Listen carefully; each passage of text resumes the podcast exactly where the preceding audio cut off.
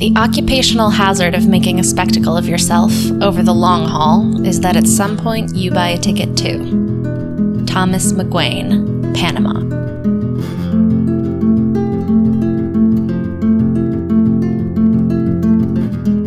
Hello, and welcome to Brett Easton Hell Yes, the podcast where every week we take a deep dive into one of the works of controversial author Bret Easton Ellis. Our episode this week is a two parter. First, I'm going to talk to returning guest, the wonderful Leslie Lee III of Struggle Session. And after that, I have a conversation with Langdon Hickman of the podcast Death Sentence.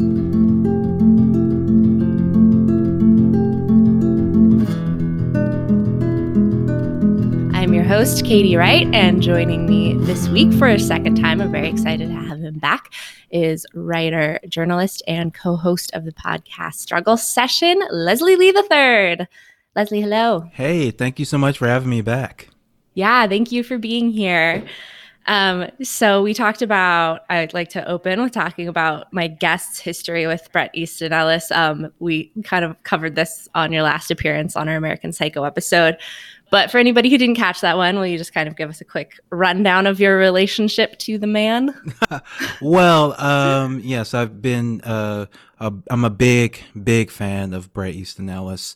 Um, started reading him after I saw the film American Psycho, and then I read American Psycho, loved it. Um, and then I just dived into his whole um, bi- uh, bibliography and enjoyed pretty much everything I read. Um, I really love his writing. I I like what what I like about you know reading and in any type of art or fiction is it gives you a glimpse into different worlds, different lives that you don't get to experience anywhere else. And uh, for uh, someone who comes from, you know, a very distinctly not upper middle class white background, it's interesting to see, read Brett, read about it and tell all their dirty secrets and point out that they all, um, are, live extremely vapid and shitty lives. It brings me great joy. yeah, there is something about Brett. Like he's the only writer that I'm super into who I'll read like an entire book and not identify with any of the characters and not feel like a connection to them, but still be like, yeah, this was worth reading. Yeah, it's it's there's a voyeuristic element to it, which is fine. I think I, it doesn't have to be about you know you placing yourself in this situation. You can just you know read about all these ugly, terrible people and their terrible lives and all the terrible things they do to one another. That's fine too. yeah. So today we're talking about Lunar Park, um, which uh, is kind of an outlier in Brett's work. Would you agree? Yes, it's a very strange book in a lot of ways. Very different. He was definitely doing something very different here. Um, so, uh, Lunar Park it basically was his attempt to make a tribute to kind of Stephen King um, and that type of horror because Brady Snell is a lot that people don't know. He's like a really like a genre guy, like a horror film guy, like a gumshoe detective guy. You know, he likes that kind of thing. That's why his next book is more of like a noir noirish drama, um, Imperial Bedrooms. This one was his attempt at Stephen King and his horror elements into it, fantastical elements to it, and also it's strange because this is also his most personal book, possibly maybe. We don't really know um, because he is the main character in it but it's a fictionalized version of himself. Yeah and it's like an extremely fictionalized version because this Bret Easton Ellis is married and has a son and a stepdaughter. Yes. Yeah. Uh. yeah this Bret Easton Ellis is straight but it's worth getting into like how he the, like the first couple first chapter of it blew me away because he basically tell does make an autograph. Uh, it is like a mini autobiography of him, of his real life. But as you read, as a longtime uh, Bret Easton Ellis fan, like you read stuff that you've read before that you know is true, but then he mixes in stuff that you're not so sure about. and, and they actually, when the book came out, they actually did some like alternative reality game website. So that then, so you, if you came across an unfamiliar name while he's telling his biography, you Google it and you find that this person is actually a real person, even though they weren't. Um, it's very, yeah. So the way he, you know, combines this, you know, fictional narrative with his real life is one, again, a very subtle thing, but very, it just brings you right into it makes it feel that much more intense. I feel it makes you want to keep reading because he's telling all all his stories about his youth, his wild partying, and he's adding in new details that we don't know if they're true or not. We don't know if Madonna went to his graduation party or not, but it feels true reading it while you're doing that. Yeah, the first, the, like the first few times I read this book, I kind of like took everything, everything from the like biographical chapter at face value. And I yeah. was like, oh yeah. So of course he like was a guest VJ on MTV for a week in the 80s. And of course he was like invited to the White House by Reagan. and the Bushes, like, the Bushes are both big fans of the book. yeah. And of course he's in and, a feud with Keanu Reeves. right. Yeah. Yeah. And there's not really any clear signifier of like where the line is between the fictional Brett and real Brett. Um, so then it kind of makes it hard to say like how much how much of fictional Brett's like inner life and emotional struggles are real and how much those are just like created for the sake of the novel. Yeah, and it's very it's even deeper than that because it's like he this novel is about his uh, in a lot of ways about Brett's father who he mm-hmm. has talked about he had, you know, a lot of troubles with he based some of Patrick Bateman on him, but the we don't know to what detail what he says about his father. Is his real experience or if it's just hiding in this. And he talks about some you know physical abuse, you know verbal abuse, like the messy divorce, like how afraid he was of his father, and that's certainly something that he's at least talked about somewhat um, outside of fictional narrative but you don't really know how much of that in this intro at least is real in the in the novel is really uh true what actually happened or him just creating a narrative for an interesting story.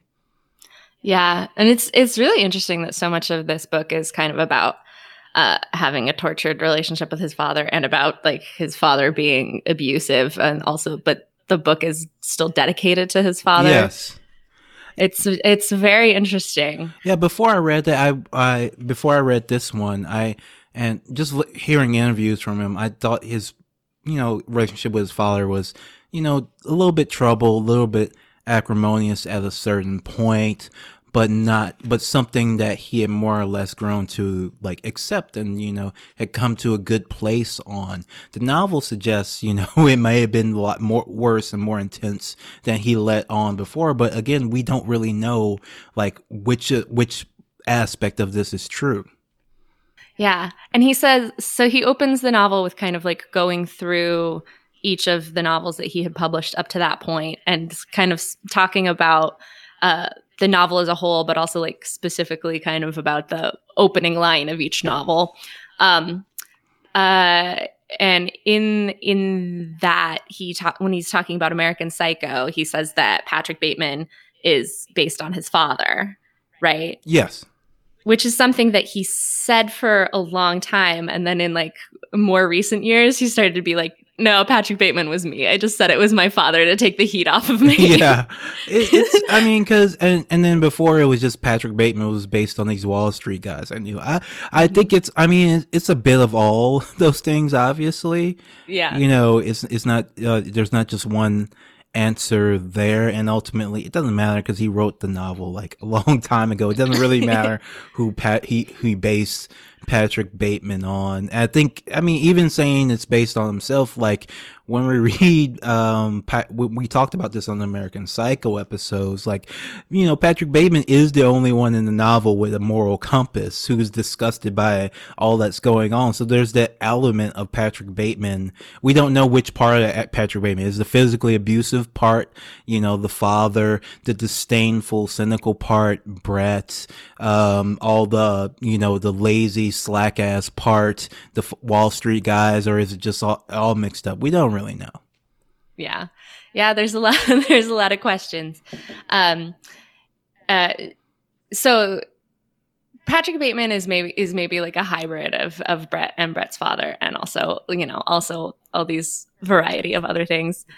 Um, I feel like the character Bret Easton Ellis is also a hybrid of Brett and Brett's father. Do you get that feeling? Yeah. So he said this before, like he was, he had been working, when he started working on this novel and he'd been working on it for a while, the main character was not Bret Easton Ellis.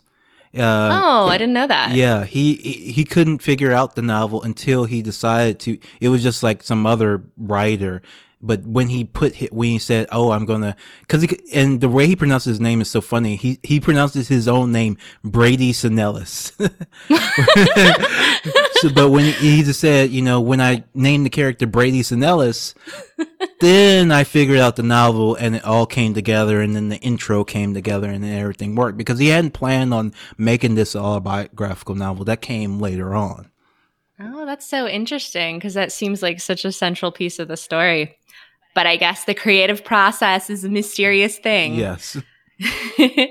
um, so he opens with this um, with this autobiography of um, de- debatable reliability, um, and kind of he goes through his bibliography and talks a little bit uh, about each one. Um, and he he's sort of introducing like the character Bret Easton Ellis is writing a celebrity memoir, basically, right? Yes. Yeah. Um, and he's so he's talking about the book Lunar Park.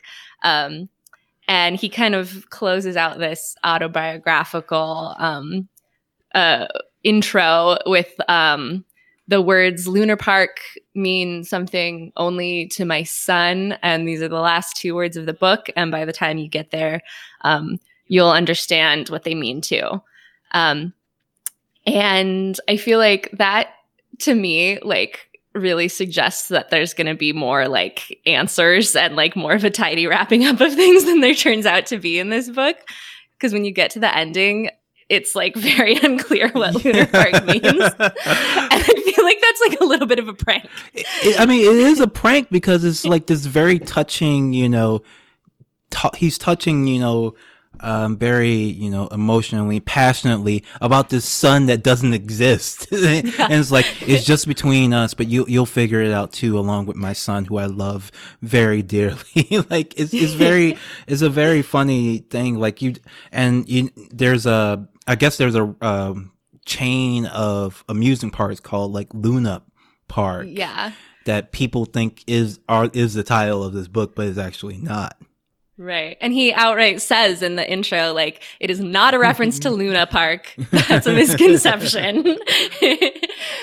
so yeah, he's just like fucking with you. And then at the, when he, at the end of the book, when you finally get there, the last two words are Lunar Park, but it's just a reference to the title of the book. Like it's no explanation of what Lunar Park means. yeah, so that, it is kind of you know when you look look at this on Wiki, they call this a postmodern novel, which I guess mm. is, you know, true in a lot of ways. It references itself. It references other art. It uh, represents, it, it, talks about the artist and involved in it. it. talks to the reader directly a lot of times, which I, I think Brett does on occasion. Um, it, it's a play, there's a lot of playfulness here with especially in the intro and towards the and the ending there's a lot of playfulness with you know the literary form uh, where he's like Bret Easton Ellis is not really playing it straight. He's deliberately he he loves ambiguity and nothing's more ambiguous than postmodernism. So he kind of revels in this for a bit uh, with this novel, at least. Yeah. Um, so one of the ma- one of the big things that people talk about with this book is it being a uh, an homage to Stephen King. Uh, are you a Stephen King reader? you know, I don't consider myself so, even though I've read a few of his books. Um, but I, I, never got the experience where I read a Stephen King book and then I'm like, okay, I gotta read another one. Like I oh, read yeah. them every so often. Like I, and I enjoy some of some of them too. I enjoyed his recent one called Revival, which was his homage homage to uh, H.P. Lovecraft. I, also enjoyed um, Salem's Lot, which includes an homage to H.P. Lovecraft in the last chapter. I've read quite a few Stephen King books, but I've never been a huge fan of his. There's just something about his. I, I like his plots, but his writing doesn't really super win me over. Um, I like getting to the end and figuring out what happens, but like I don't really feel the joy of reading his prose that I do from a Bret Easton Ellis, really. Yeah, I get that. He's not he's not a big like style guy. He's like he's like an idea man. yeah, he's much of, and like so many of his novels could be like short stories and probably be a little bit better at short stories often. Yeah, um, that's funny because it's something I say about Brett. um, I went through a big, a big Stephen King thing. Like in middle school and high school, I was a huge Stephen King fan. Um, and now, now I'll still read him sometimes. But yeah, I, I'm a little bit more like, oh boy, this writing is not all it could be. So, so I, I identify with that. But you've read enough Stephen King to kind of have a, a sense of his style. You're, you're familiar enough. Yes, yes. Um, are do you uh, did did this land with you as a as a Stephen King homage? Does it feel particularly Stephen Kingy more than like general haunted house e? Well, I, I would have to say it seems, seems more general haunted houses, but that's because of the particularities and peculiarities of Stephen King. Yes, of course, and, you know, Stephen King likes writing about writers. A lot of his characters are writers, but it's a particular type of single noble kind of writer that he's usually writing about like not a married piece of shit who does who drinks and does coke right like he's he's not like this snivel, sniveling little wimp that the Bryce Nellis character is.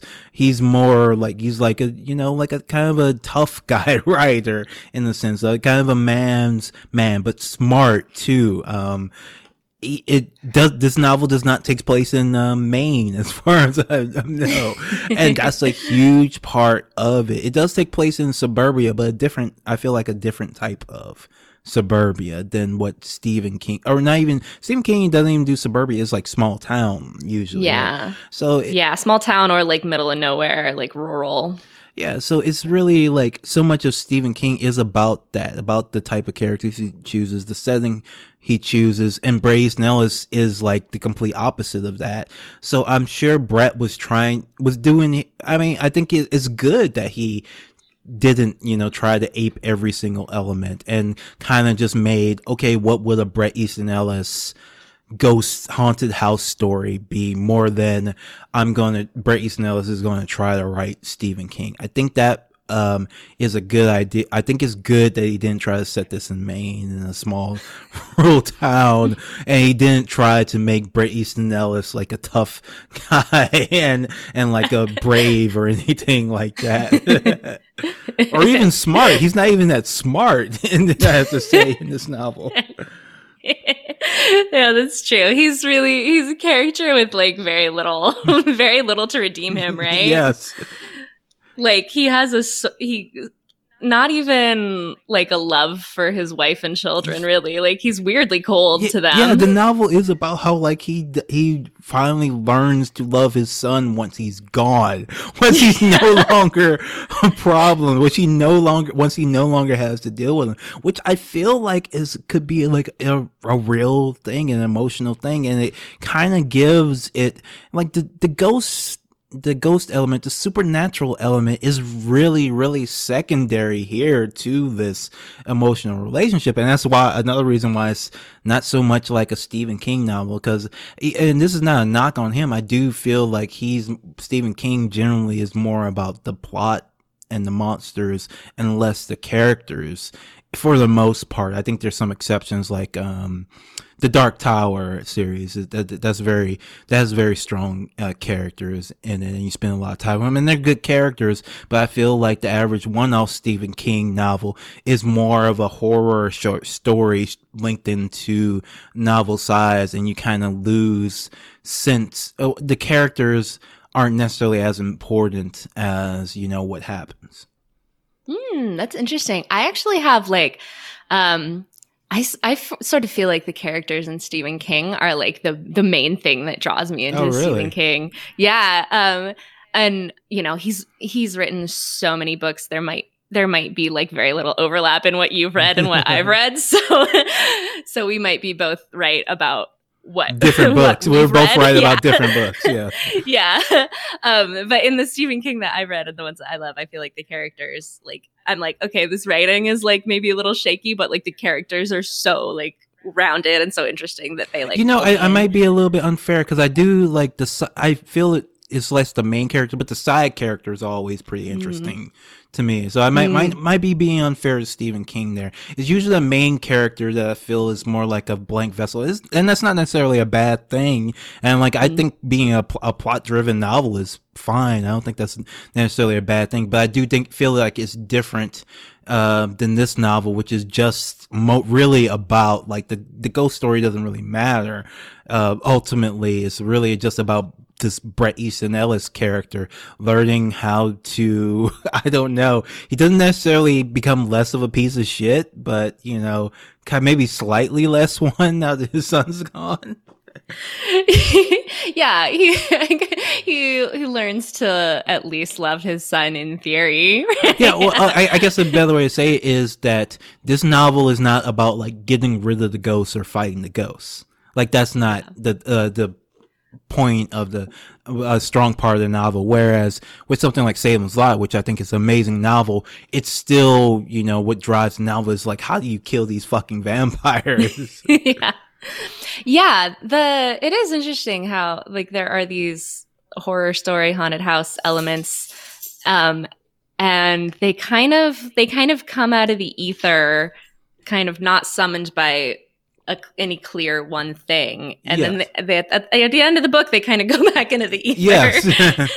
They come and they go. He, uh, it does he does blame the wife at the beginning though for naming the son robbie. I, I just mm-hmm. noticed that uh, when i got because robbie is his father yeah robert fa- is his father's name. Yes yes but that's like the best you know thing he can come up with for why this is happening. It's like it's my wife's fault.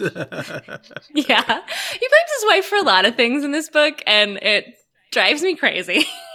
Like i know he's supposed to be a shitty dude character um, but I feel like the wife is just like such a flat and unrealized character that uh, that I don't feel like she can hold the weight of an unsympathetic character being wrong about her. I don't know. Do you feel like his wife, whose name is Jane, um, with a Y in it, Jane. Um, do you do you feel like Jane uh, is an interesting character? Do you think she's a well written character? I think. Do you think she needs to be? I, I don't think she needed to be really because it's it's about his distance from his wife from his son. He's kind he doesn't want to be in this marriage. He's not in love with her. So it kind of makes sense that she is an actress kind of off doing her own thing generally and generally disconnected with him and we don't really get we don't really know her because he doesn't know her so like it, it wouldn't really make a ton of sense Easton Ellis always talks about like what he tries to write from the perspective of what would the, my protagonist notice what would my mm. protagonist notice? Like, even if he's just sitting in a restaurant, am I writing a protagonist who's going to notice the decor, or am I writing the guy who's just going to be, you know, staring at the uh, table and scribbling on it? You know, he tries to, he doesn't want to do any fakery with that. So I think part of why Jane becomes kind of like this, uh, blank wall of, you know, justified aggression towards Brett is because that's all he can see. It, that's all his character can see. He can't understand her. He's he's he's a complete narcissist. He doesn't really care about anyone else but himself. So of course he doesn't know anything about his wife. Yeah, that does make sense. Like Bret, Bret Easton Ellis, the character, definitely seems like the kind of guy who would not notice anything about his wife except when she's yelling at him or when she's crying. Sure. Um, yeah i just i still wish that something about her like came through a little bit. Like you can have you can have narrative where like the character isn't notice noticing something but it's still there for the reader to notice. Um yeah. I just i don't know. I just wish she felt like more of a person. I, I just think that's not the type of writer that bret easton ellis is generally mm-hmm. like he's very like in the head of his main his narcissistic characters and yeah. so like unless like jane was going to get her chapter that she narrates there's only so much we're ever going to really figure out about her and know about her like i like like thinking about it we don't know anything about we don't really know the internal world like any depth to any of the characters in American Psycho except Patrick. We don't, we, we just, we just don't even, no matter how much he talks about them. We just, we know what they wear. We know what they look like, but we don't know any, we don't get, ever get any sense that they have any kind of internal world or motivations or thoughts that uh, aside from the uh, dipshitty things that they say. We we just don't get that. I think we feel the same. I think generally, spe- I think if, if we go through the novels, like um less than zero. It's kind of, i get, i think we could probably get a little bit more of blair. Like i think we get a better understanding of like who blair is but a lot of the other characters we don't. Uh, because clay generally cares for blair though so that's kind of part of the reason why i think. You don't think do you think so I don't know. I, I kind of I I feel like Less Than Zero is another. Uh, I I feel like Less Than Zero, like all of Brett's books, I feel like only the narrator really comes across yeah. as a character. I, I, I guess I'm I'm also mixing Less Than Zero with Imperial Bedrooms, where Blair mm. gets to be kind of uh kind of a villain in it, so we get a little bit more of her motivations through that because she's kind of you know, manipulating things from behind the scenes. I guess we know a little bit about Rip, but uh, Rip is just like a complete psychopath. So, yeah. so yeah. but yeah, he is. He's when you go through the novels, like he is so far into all these characters' heads that we don't really get anything else. You know, that's why probably Rules of Attraction had to have three different narrators because we couldn't have gotten the full story from any one of them. Yeah. Uh, let's take a break here. We're going to go to commercial and uh, we'll be right back. Hello, listener. Do you like a scare, a jump, a fright? How about Maine? How do you feel about Maine? If any of those words made your heart skip a beat, then I've got a podcast for you. King Me is a monthly Stephen King podcast where I, Tom Lockney, and a guest watch through a theatrical adaptation of a work by everyone's favorite Northeastern author, and talk about it with a little help from the source material. So, if you're feeling particularly brave, join me on my descent into terror on the Major Casts Network or wherever you find podcasts. So, uh, Leslie, I wanted to get in a, a little bit more into like what the actual supernatural menaces of this story are because they are so many and uh and I feel like they're not they're not all clearly connected to each other. Um so we've got we've got like ghost dad um uh Brett's Brett's dead father's like sending emails from the bank. Yes. Where his ashes are stored in a safe deposit box in de- in defiance of his will because he wanted his children to spread them I think in the ocean. Yes. Um, and um, we've got um, the Terby, which is um, Brett's stepdaughter's doll, which is a really horrific, like bird doll. Yeah, like a Furby, but uh, terrible. Uh, and evil, yeah, and based on a real doll that Brett's sister used to torture him with. oh, is that true? Yes. That's funny. And uh, Terby is why Brett backwards. yes. That's one of the things that people why point to. That's one of the things people point to as like a big Stephen King homage. It's like the red rum moment. Yes. um and there's um there's this kind of like the house. This I think this is like the coolest supernatural menace is that the house that Brett and his family live in are is like kind of changing, like the furniture's rearranging yes. itself and the carpet's changing color and then eventually he realizes it's like slowly transforming into his childhood home. Yeah, yeah, that was a good one. That was a good one. That was really yeah, really creepy. yeah. Uh, um uh and then there's um this like this is not revealed until the end, but there's a serial killer posing as a detective yes. who's possibly also possessed by the spirit of Patrick Bateman. Of Patrick Bateman, yeah. Um, Oh, and then there's also another guy who is the student, possibly Patrick Bateman. Yeah, there's a student named Clay who says he's named Clay, who's very. In- he says he's named Clayton. Clayton. Clayton. So he's a little bit different. Clayton, who looks like who looks like both Brett and Patrick Bateman, and Clay is described as yeah. looking like remarkably like all three of them uh, somehow. Yeah. Yeah. Don't they also say he looks a little like Christian Bale? Yes, I believe so. Yes. so there's there seems like there seems like there's a thread of um being haunted by your dead dad because you didn't dispose of his ashes properly, which makes sense. And then there's like a thread of kind of like the things that Brett has written, like manifesting in the real world, Yes. uh, and and really happening, which I feel like is kind of a, a horror trope that you see in other places, especially in Stephen King. yes. Uh, and then there's also there's also a oh there's also like little boys like disappearing themselves. Oh Um, yeah, yeah, yeah. It seems, it, That- it's a little un- yeah. That's a whole we haven't even talked about the boys disappearing, oh, but that's kind of important important uh, element of the story. yeah. The, don't they leave like letters um, to their parents? Yeah, yeah. And they they email each Yeah, other email like the boys who've disappeared email the boys who haven't disappeared yet. Yeah, that's really Uh, terrifying. Like middle school boys, like having their own internal worlds. That's why you Yeah. know.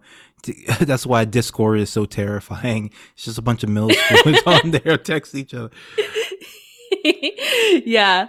Um, so so it seems like there's kind of a lot of like fantasy horror stuff going on, and it doesn't really necessarily, at least to me, feel like it's all clearly connected. It seems like this story just kind of takes place in a world where like v- various ethereal things just like happen. Um, but I don't know if it's I don't know if I just feel that way because like in a Stephen King novel, there would be a moment where like the story lays out for you, like, okay, this is why these things happen, and here's how they're connected. And Brett like doesn't give you that moment. So maybe you're just like you have to connect the pieces yourself. Um, curi- I'm curious. Do you feel like you understand the ways in which the like uh, uh, otherworldly elements of the story connect? Well, if anyone has listened to the Bret Easton Ellis podcast, he says this on almost every episode where he talks about horror. He Mm. hates hates explanations. Do not he does not believe that you should explain the horror because that takes away all of the scariness. It's no it stops being scary as long as as soon as you know what the rules are and how they work. Now this is not to say he doesn't believe having some internal consistency and having some unstated rules that you pick up on, but any scene where somebody just looks this is why this happened, this chemical plant spilled into here and killed this girl, blah, blah, blah. he hates he doesn't like that in horror. He likes the ambiguity. And so of course, if he's going to write a horror novel, he's going to throw a bunch of creepy, scary shit in without fully explaining it. And I have to say, there probably is no full explanation because there doesn't need to be one. We just know that all these weird, that Brett, this character named Bret Easton Ellis, went through this period of his life where he was haunted by his past failures. And that's kind of all we need to know. Fair enough. Um, I'm curious. Do you think that this book is scary? I think Do so. you get scared I, reading it? I think some elements are pretty creepy. Uh, the house changing, the um, it's not like a terrifying, super terrifying novel, but it has like you know what I would say like similar to like some Stephen King novels where it's just like this creeping dread throughout the book. If anything, the only thing I can knock it for is that like the Bret Easton Ellis character is so funny and stupid that like it, he's not as he's not smart enough to be a scared a lot of the times. yeah. yeah. Um, I find this book really scary. I'm I'm like especially terrified by the moment where we get this like found footage video in an email of like the night that Brett's dad died. Oh That part- yeah. Fucking gets me every time. And then the Terby is the other thing I'm really scared of. I, the fir- I used to have a stuffed like um I don't know if you've ever watched regular show, but like Mordecai from oh regular show. yeah, yeah, yeah. a The big, tall a big bro. long bird. Yeah, and I, I used to have one of those in my bedroom, and then at night I would be like, "It looks like a turkey." uh, but yeah, I find I find this book really scary, and and yeah, probably the fact that you don't get a solution and you don't get an explanation probably contributes to it being scary across like multiple readings. Um, and yeah, I feel like the fact that you do get an explanation in in kind of other horror stories, um, it does take away the the scary aspect of it. But I feel like sometimes that's the point. Like a lot of horror authors want you to like work through yeah. your fear, but Brett Brett wants to just perpetuate the fear and keep it going Yeah, forever, which I which is what the character deals with. He kind of has to deal with it forever. He doesn't really have a explanation. He loses his his marriage dissolves after this. Like he doesn't really like he doesn't defeat the monster. He doesn't you know reconcile it all together and it's just kind of i think that's what brett's you know that's brett's worldview on a lot of things the only the really sh- surprising thing about this is that bret easton ellis didn't die at the end of this one yeah. Yeah. I was gonna say well if he died he couldn't have written the book but whatever. He could have written the book sure. Um one interesting like thread uh throughout Lunar Park is um, sort of like Brett's relationship to his sexuality. And I didn't realize the first few times I read this book that that Brett wrote it before he was really out as a gay man when he was still sort of like cagey about how he identified. Um, but he makes several references brett the character makes several references throughout the book to like the gay thing. And then at a certain point he's like okay here's what happened. Like in a jokey interview i was like yeah i'm gay but i'm obviously not gay but i just ran with it and let people believe i was gay. Um and he, so he's like claiming to be straight, but then he also keeps like talking about how attracted he is to different men, and, and, and, and like he keeps hitting on men. In that same passage, he talks about like when he's at the just before his father died, he's there with a girl, but he hooks up with a guy.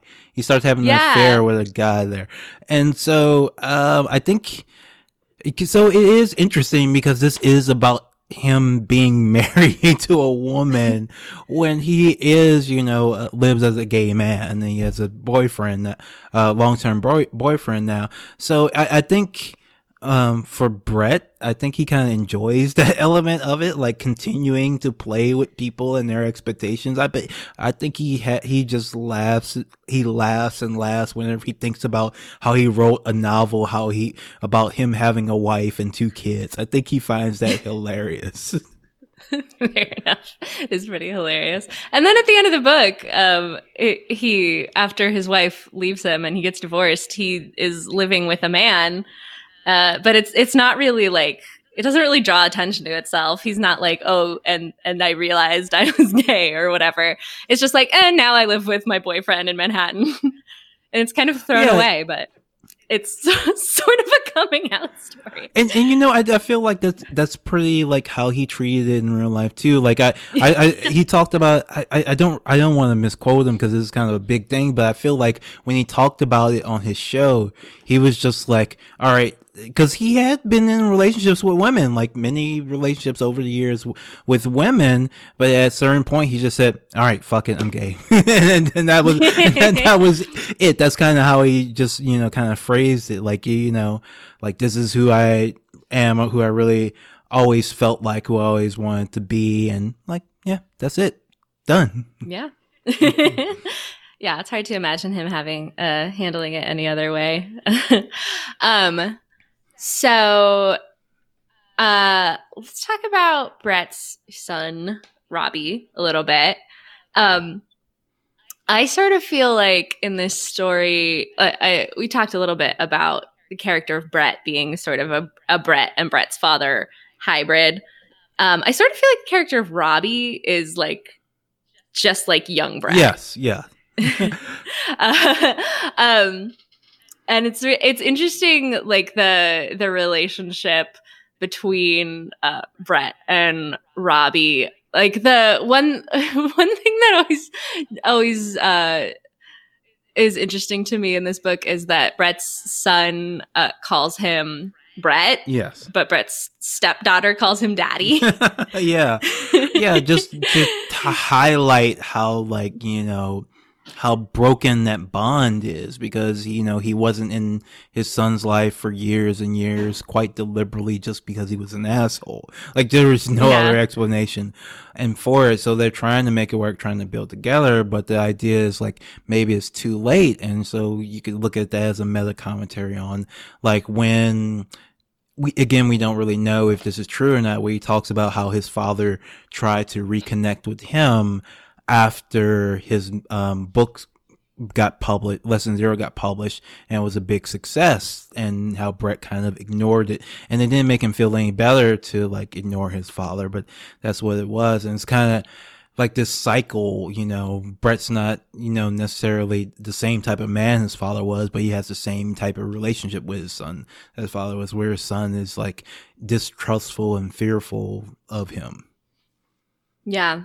Um, later, so later in the book, um, there there have been all these uh, middle school boys disappearing, and nobody's quite sure what's happening to them. And then Robbie disappears himself uh, towards the end of the book, uh, and then we kind of like jump jump forward uh, years, and Brett like m- runs into Robbie at a McDonald's. Uh, and and there's this it, they have this kind of interaction that's like I can't remember exactly what they say to each other, but it's sort of like, oh yeah, okay, I'm. we're it's it's it's sort of the first like positive interaction they yes. have. And Brett's like, "Come home," and Robbie's like, "No," and then he just like disappears back into the ether yeah. again. Um, which on like a literal level is kind of kind of difficult to understand, but it kind of feels like the the like young boys disappearing yeah, yeah, exactly. in this Peter Pan. It, yeah, it, it, yeah, yeah. It's Peter Pan. Yeah, uh, it sort of feels like it. It's maybe representative of like Brett disappearing into the world of like no- novel writing celebrity fame. Yeah. that kind of like separated him from his own father. Because he, he used an interesting phrase that when the novel got successful i was finally able to escape my father. Now that doesn't now that wasn't necessarily a, a physical escape. It was more like a spiritual escape. Like i was no longer uh, dependent on him relying on him i didn't have to deal with him if I didn't want to. Now they still saw each other and still uh, uh, spoke on occasion, um, but it was like, but like kind of like that scene in the McDonald's. I'm sure that's kind of what, they, what them seeing each other every so often might have been like. Yeah, yeah, probably. Um, and the so the the book ends with this like very very marked like shift in um kind of style. It ends in in this kind of like it's almost like a prose poem that's like several pages long of um the of Brett and his I think his sisters like spread finally spreading their father's ashes uh, in accordance with his will. And then it's sort of um it just sort of go it it describes the ashes like drifting across time and touching on all these different moments in Brett's life. Um and this is like one of my favorite pieces of writing in all of the English language. Yes. And I cry every single time that I read it. Um I I don't know if I have anything to say about it other than that I'm just always like I think that this is the absolute like peak of Brett's writing. This is like my favorite thing that he's ever yeah. done. It's just like the last two or three pages. Yeah. From those from those of us who are left behind, you will be remembered. You were the one I needed. I loved you in my dreams. That's yeah. that's amazing. yeah. And then at the very the very end of the book, he says, like, if you see my son, tell him I'll be here waiting for him between the pages of Lunar Park, which is such a like yeah. mysterious, like heart tugging, but also like mysterious ending to a book. Like, I'll be waiting inside this book. Um, yeah, I don't know. Yeah, it's just it's very touching, even though we don't really, yeah. might maybe don't really know what it means, but it, yeah. it does touch it touches on a certain level about you know what what does literature mean? What does writing mean? It's about getting all these emotions out there on a page and having them live inside between these covers inside these books. This is where his love is inside the book. This is where Brett's love of his father is. This is where Brett's love of his friends, of his of himself, of his fans exists in between these pages right here. Yeah. Um, so, uh, and on a on a less uh, a less emotionally resonant note, one of my favorite things about this book is um, the fictional character of Jay McInerney. Yes, and and and real life Jay McInerney's relationship to that. um, are you, Are you familiar? Yes, he, with this little he hates it. He hates it for some reason. yeah. Even though it's very So- funny, it's not unflattering necessarily. Mm. He's just like he's just this like real party dude. He Yeah. basically just like does a does a lot of coke, but he's not as shitty as as Brett. No, no, he's much like, better. He's married. He seems to be faithful to his wife, and he's like, oh boy, Brett, uh, sleeping with your students again. I don't know. He- He's mostly he's just like a good natured party dude. Yeah, he's like the, he's just like the kooky neighbor, uh, kind of, uh, or the kooky best friend. Like I don't know why he was so mad about it. Like I guess because he felt like he had grown up from this, but Brett never really did, and Brett was dragging Yeah. him back to the br- literary Brat Pack days. But it was fun. Like he, like Yeah. he should be flattered. yeah, I mean, the really funny thing about this is that Brett says that Jay hates it. But then I read I read um a profile of Jay where the interviewer brought up that he hates it. And Jay was like, I don't know why Brett always says I hate it. I thought it was funny. He's always telling people that Uh, drives me crazy, but I think it's great. oh, that's the- such a good prank. Yeah, but then the, the interviewer like kind of notes that he seems like strained while he's saying that, so she's not sure she entirely believes him. so it's like one of two things happened here. Either like either Brett claims Jay hated it, even though Jay didn't hate it, and like is fucking with Jay that way. that's very funny. or yeah, or he wrote it and Jay hates it and he fucked with Jay that way. like either either way, Brett is really fucked with Jay over this for like no reason, and I love it. that is great. It's great. I love, I truly love Brett's history of fucking with Jay through his writing. Like, are you familiar with uh, Alison Poole? Yes, yes, taking the character, yeah. And, and Yeah, didn't he I- brutally kill her too, right? He doesn't kill her, but she gets like horribly assaulted. Yes. Yeah. Uh yeah, uh, I I love it. I love these men. their, their weird one-sided rivalry. Uh, Jay has never once shot back. Uh, except for like uh, very mildly in an article or like in an interview being like i don't know why he had to leave new york. That's the best that's the best jay can do but yeah it it truly uh it truly delights me. Um all right uh any is there anything in in this book that you wanted to hit on that we didn't that we didn't talk about yet um, no, no. I think um, Lunar Park. I just want to say overall, like Lunar Park should not be your first Bret Easton Ellis novel. It might be. It should po- possibly be your last. You should possibly read it after Imperial Bedrooms, possibly, Um, because it is kind of him wrapping up his uh, literary history. If this was his final novel, it would be kind of an interesting uh, capstone um, to his career because he does comment, he does do commentary on all his work, and this is the work that's most directly, you know, referencing him and his life, but he does it in a very like interesting way. Like I don't need a Bret Easton Ellis autobiography. Like he does that in the first 10 pages and then he gets bored with it and just goes off, right? Like he doesn't find himself interesting enough to write autobiography. I, I think that's kind of cool. yeah.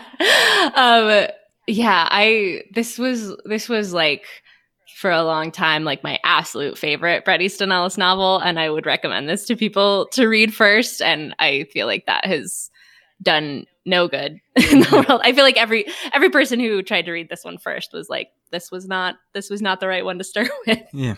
which is fair. I just like it so much.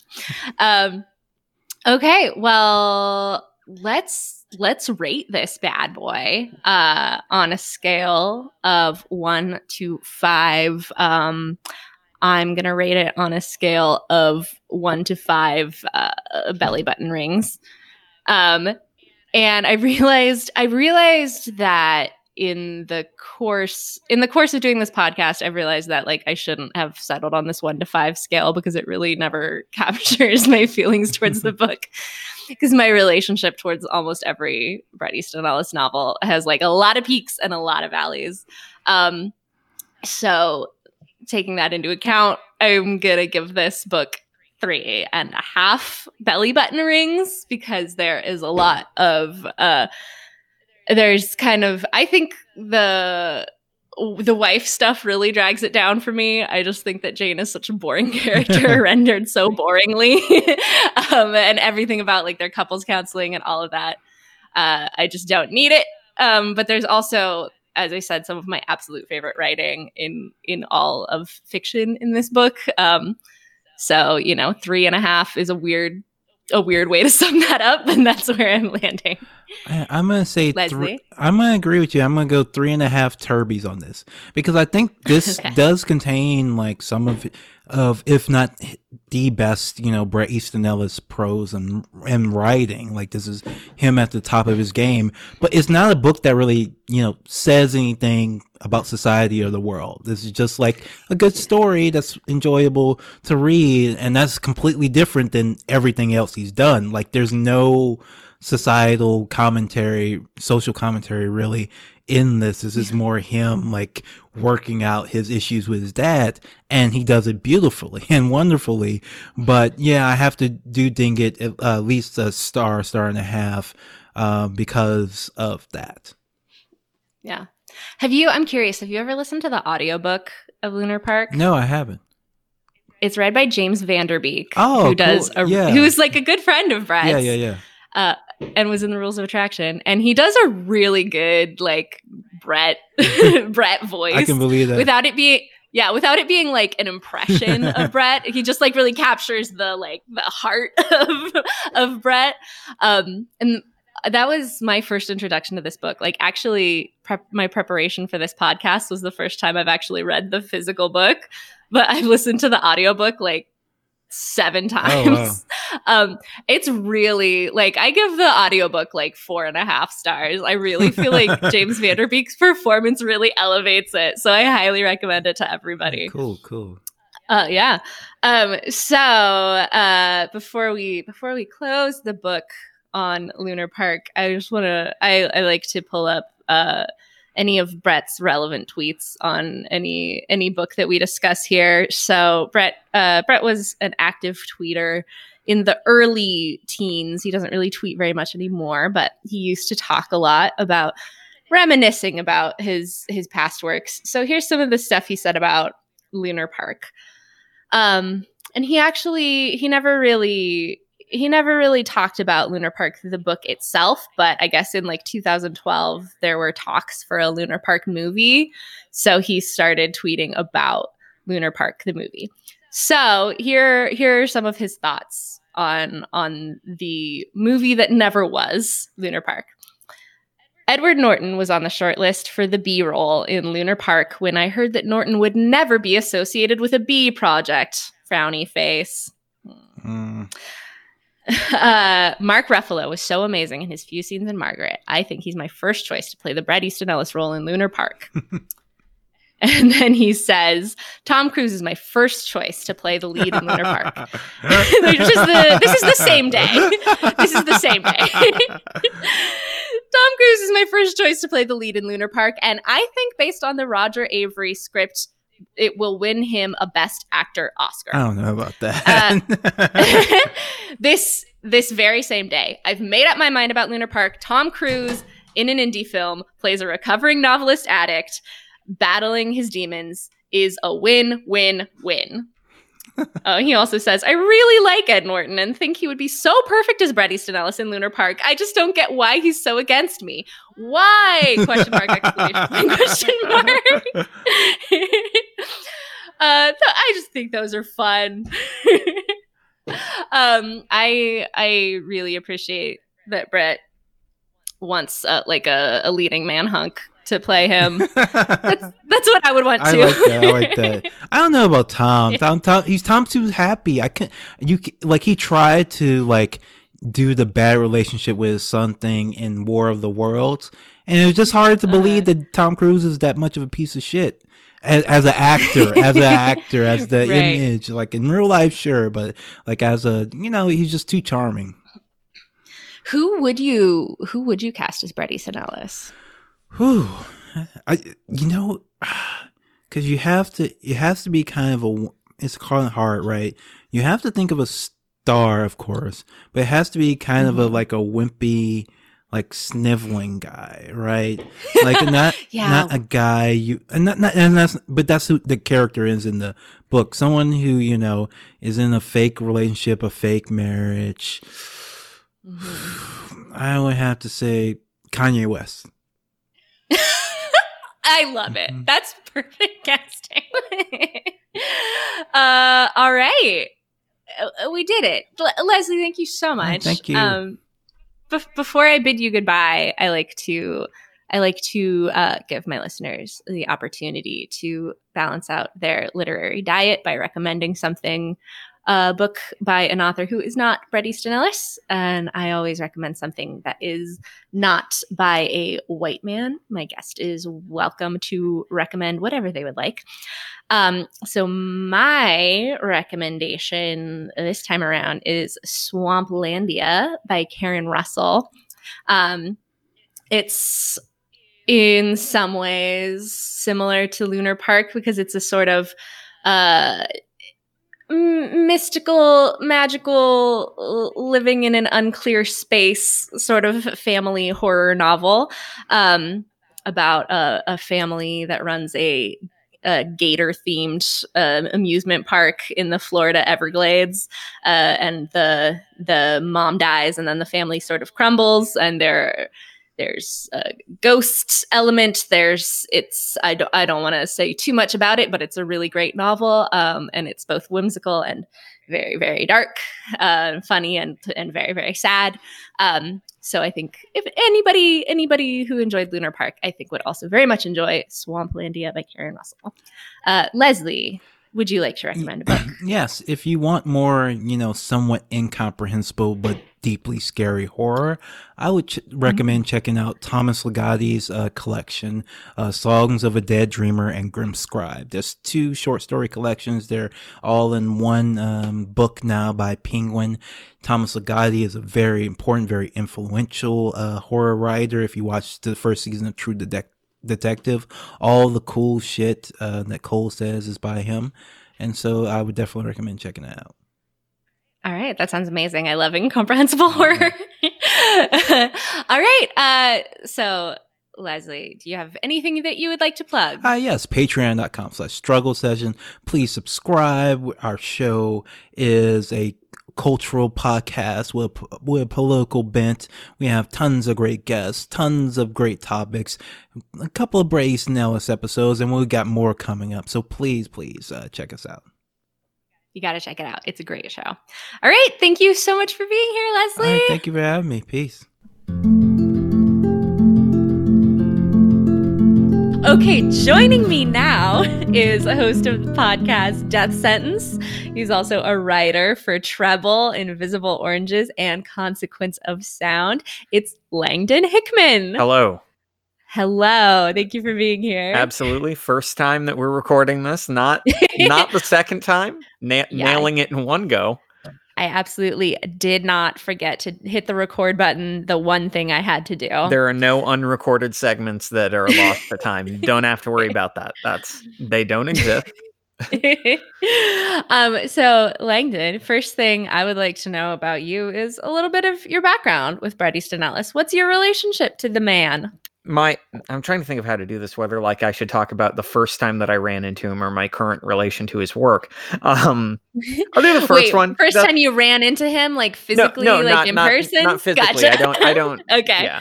Uh, Because I was gonna say start with that, but he's, okay. he's way too rich and i'm a poor person so we don't we don't come i got the vibe that he wouldn't commingle with me um p- one Mm. partly because i'm poor and two it, I, I don't feel like we'd get along that's fine um although i uh i uh i did quite begrudgingly enjoy his um uh, lengthy and fair description of Genesis's discography that he just for no reason put in there, and uh, that was in American, American Psycho. Psycho. But I was like, because I'm a, I'm like a like prog rock mega fan. I'm like, the why Ah. is this here? I oh, I love this. Why? Like I can't I can't honestly judge this book now because he just pitched one right to me. Um, but- so you know enough about Genesis to like Oh, fully yeah. have an opinion on on his assessment of Genesis. yeah, the first time that I saw American Psycho in in theaters, I was waiting for that part, and I turned to the person that I was seeing it with, it was just a friend of mine. I was like, you know, he's right. These are all fair points. That's great. um but uh i think um so i'm i'm 30 and i grew up basically in bookstores and video stores and stuff like that. This is one of those kids. So i ran into uh his work first time with just the film version of less than zero which was really big when i was growing up. So like around the same time i saw like Trainspotting and stuff like that. Was like the it's not actually really independent cinema but it's closer in vibe to that than a lot of other stuff that I could have been watching. And my like deeply negligent parents were just letting me rent whatever. Um, so I was like, yeah, it looks fine. Um, and then, you know, obviously, like Less Than Zero is um, an imperfect. It, it's a more imperfect film than book, but even as a book, it's imperfect. But it's uh, like kind of thrillingly so. Like it's very raw and then you know finding out Mm. later that it was because he started writing it when he was very very young um and literally in the midst of the things that happened and it's like okay well that's you know you can it's like a it's like a good lo-fi record or something like you can forgive certain Mm. technically imperfect things because they mean that it is somewhat more sincere and so it's like okay well then- then you start started diving in and i was reading his stuff along the same time as like Chuck Palahniuk, who I very quickly decided I did not like like at all. oh yeah. um, he Okay. he struck me as like a like a much much worse Brady Easton okay. so um, Chuck Palahniuk, I think, sometimes gets really sort of self impressed with um the uh moments of the grotesque in his work. Um which is fine. I mean, like if you nail those kind of comp- I mean, like I really like like gothic novels. So like Melmoth the Wanderer and like the Monk and stuff like that. And those are sort of um, hinged on moments of the grotesque. And so when they get that, you're like, oh, you know, re- relish in it. But every now and again, it's like, okay, Chuck, you can. It's not that. And you just keep turning the page, and you're like, oh, you still okay? All right, that's wow. You're you're you were really really easy to impress yourself. That's I'm glad for you. I'm not going to finish this book. I hope you had a great time writing it, though. Um, but Bret Easton Ellis, I think, um, as much as some of the critiques of him are fair, I think he will hinge at least on some legitimately like um catching moments and so that those uh, also it feels like uh it's an ironic bit of um sort of the political affect of his work is that i think that you're far less likely to believe that you're supposed to be pitying the people in a Bret Easton Ellis book. So like there's an awareness that Mhm. like you're reading about shitty people doing bad things. And so if you get mad that maybe even the author personally doesn't find them as shitty as that, it's like, well, the book does. Like you you are illiterate if you can read these things and go like, this is trying to tell me that all these are good and that you're good when you do this stuff yeah. um and so that sort of charted like me reading through his stuff. It doesn't hurt that he doesn't have all that many books either. So like you can if you're a serious reader you can knock out like his entire body of work in like three four months um and have time to spare. But um then again being like a big um prog rock fan i was reminded um when a band that i like called porcupine tree put out an album called fear of a blank planet which was very loosely based on lunar park which oh. yeah. Um, and I didn't realize that at first. I just got it and I was like, oh, it's really good. And then I was like reading up on it and I was like, oh, it's based on. And then I looked at my shelf and I was like, oh, I have that book. Huh. And then I just started to reread it. And this was like a decade ago, something like that now. Um, and it, it that that specific book grabbed me again because it um it cuts so harshly against the image of his work that I think most people carry around. Like if you just read um like think pieces or whatever about his work, um, then that's the one book that will cut the hardest against that image. Yeah. Um, what like what are some of the like specific things that jump out at you as like kind of going against the grain of the Bret Easton Ellis Um, brand? well, it, that one is um, while there's still moments of of the grotesque in it, uh, it focuses a lot more on a fairly traditional like literary fiction premise of just a man's relation to his family and relation to a specific moment in his life without necessarily being as uh, plotty as some of his other books can be. Because like he he definitely likes pulp writing and he'll put like plot oriented stuff in there. And there's nothing wrong with that. I I read comic books and shit, so I don't like I can't front on that. Um, but uh, this one sits more in that sort of literary fiction space of just sort of hovering inside of this character's um, head without there's barely any like plot stuff that happens like anytime i reread it like it does happen but it doesn't feel nearly as important to the heart of lunar park which is just um almost like the semi-fictionalized counterpoint to less than zero but now he's an adult who's more or less he's hollywood sober so he's you know he's still he'll do coke but you know he's not he's not like getting fucked up and ruining his life or anything like that and he was just like i don't what? I thought i should be dead and now i'm i'm rich? Like what? And he's like i still have problems with my family though and then my dad is dead and that's weird to me. Um That's interesting. Um, I have never thought of it as like the counterpoint to less than zero because like it's got such a it's got such a like so much of American Psycho in it that those are just that's the one that I associate it with the more with the the most because you know like Patrick Bateman is sort of a character in it and stuff. Um, what I'm curious like what's the like what's the what do you think is the biggest connection between Lunar Park and and less than zero? Is it like what what makes those things feel so Um, connected you? Well, both of them feel like, uh, so if American Psycho, which is still probably like his like central work, like if every other, if you had to eliminate every Yeah. other book, that would be the one that you'd be like, that's the most him, both for better and for worse. Like you're gonna get the true image of him, um, in all its facets with just that one.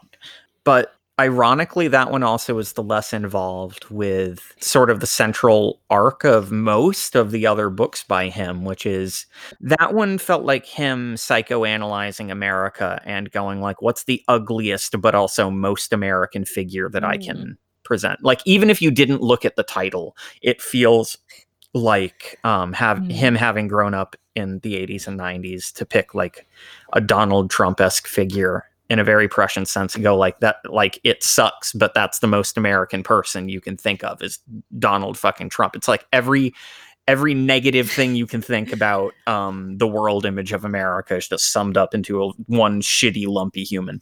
Um and then you know a book based on that. Um but Lunar Park and Mhm. uh, imperial bedrooms to a certain extent, and then also less than zero, are more um, like a like a shitty critic would refer to it as like um, self obsessed writing from Bret Easton Ellis. But I think it, it's super super duper common in literary writing, regardless of the gender of the person, the sexuality of the person, or anything like that, to write about their own lived experience and trying to just like process it and like work through it step by step.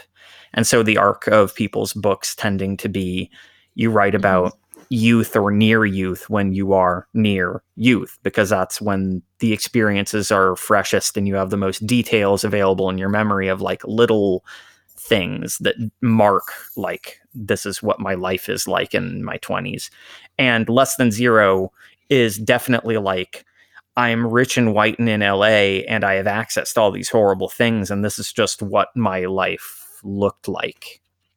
And you can also tell that a young person wrote it because there are sometimes some extremely melodramatic monologues that unfortunately are also very realistic for how people that age would talk. So it's like it's it's super realistic to a point where you're like I don't like this. I don't this is why I don't hang out with children. Um But- uh, Lunar Park felt more like a counterpoint to that in um him sort of stripping plot away like it like he includes stuff Mhm. about 9/11 and the post 9/11 like psychic trauma of America and both how absurd it is but also how like literally real like you could see it in the face of like every person in a supermarket even if attacks of that scale happen globally like fairly consistently um because he like he he had to like you can't write about like oh what's my lived life like in the early 2000s i'm just gonna skip 9-11 even though i'm american i'm just gonna ignore it like it would be um yeah. and yeah, and so that part I think that resonated more with me of Less Than Zero of it being more Bret Easton Ellis looking around, going like, I need to write about where I am specifically me right now. Yeah. That makes sense. Yeah, it is it's funny how like saying his work is self-obsessed like sounds like an insult, but like I I feel like he is obviously very self-obsessed as a writer, but like that's great. Like he does a he does a really good job of writing about himself, but there's not really I don't know, there's not really a good way to say that that doesn't make it sound like a backhanded compliment. yeah, and it's like I think that um so it's it's a mode of writing that I think gets to be fair, it rightfully gets some shit because there are other ways to write, and it can sometimes occlude those other modes of like writing more socially or writing more communally or um, with more of a mind to that kind of stuff. But I think also in some hand, i as much as he relishes in it, and he even relishes in the negative attention, like he he, to his credit, he does not care if you don't like him. He is very much like like I'm I'm gonna Mm. fly around in my jet and do coke regardless. Like I you you can say whatever you want. Um, but I don't think that figures like that necessarily pick sort of the fixation that other people develop on them. So I think a lot of the negative response to Bret Easton Ellis comes more from a combination of one occasional super fans and then two occasional super fans who are also like deeply illiterate um which are not all of the fans but it's you know there's there's that chunk that are like there's there's no flaws in these books whatsoever and it's like well that's not Mm. you lit like there's flaws in Finnegans Wake like like and that's probably the best thing that's ever been written so you, you know it's it's fine like um, so you told me that that did you tell me? I can't remember. Did you say that this was your actual favorite Bret Easton Ellis Yeah. novel? yeah i would I, Or- I would say yeah? that it's actually my my favorite one it's the one that um depending on how my moods on him as a writer go up or down it's the one that i can it, like at least consistently pick up and go like oh this is a real this is a really well written book um and it yeah. it captures someone's real experience. Like, I think sometimes we also fault ourselves into thinking that in order to like a book, we must then additionally personally relate to or personally like the things that they are conveying. And I think that, th- I mean, that's a valuable thing in books, but I don't think that's the only valuable thing. Like, it, like ultimately, uh, his work when it's at its best is portraiture, and you can like a portrait of a person that you don't like. Yeah. Like that's Yeah, because for because you're liking the portrait. Like I don't have to then be Right. like, oh, like yeah, yeah, that's a, you you made an incredible portrait, but I personally think that guy sucks. So the whole painting, fuck it. Right. Like that that seems Yeah. excessive. Like you can do that, but that, I don't.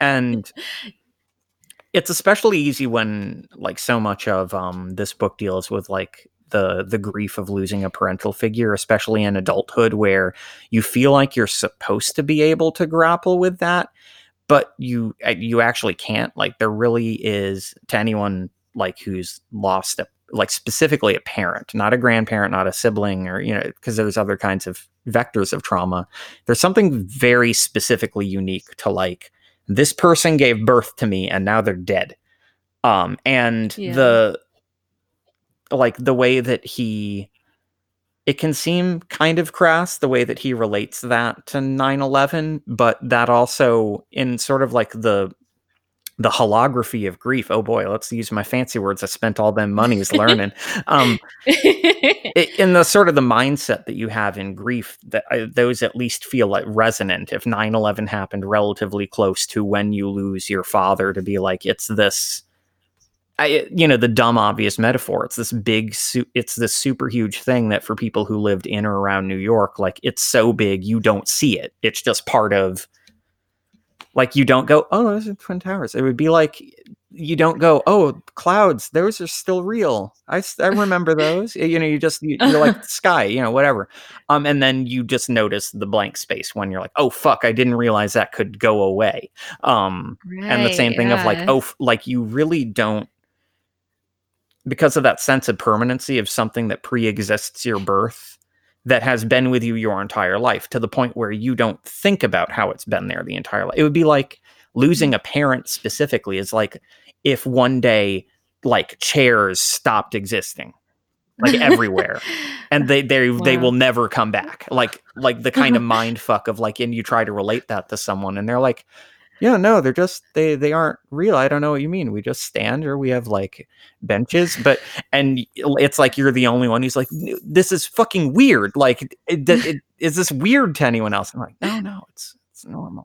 Um and yeah i think that like that provides enough like internal girding that for someone who may be put off by like well there's literature about the grotesque and then there's people who get like way too obsessed with it. Be like okay well he definitely can be a little bit obsessive with it. That i think that can be said Mhm. but this one's just a book about like someone's grief in a very like very strange time in american like social history Yeah, I feel like I feel like you see more of um my dog is very upset. Um, I feel like I feel like you see more of 9/11 in this book than I have the times I've read it. I remember kind of like some sort of like vague references. Do you feel like 9/11 is kind of like just in the subtext of most of the book or I- are there like he, he offhanded textual references to it that just I didn't notice? he that much? offhandedly mentions it i think like two times it may only be one time but it's just like it's one of those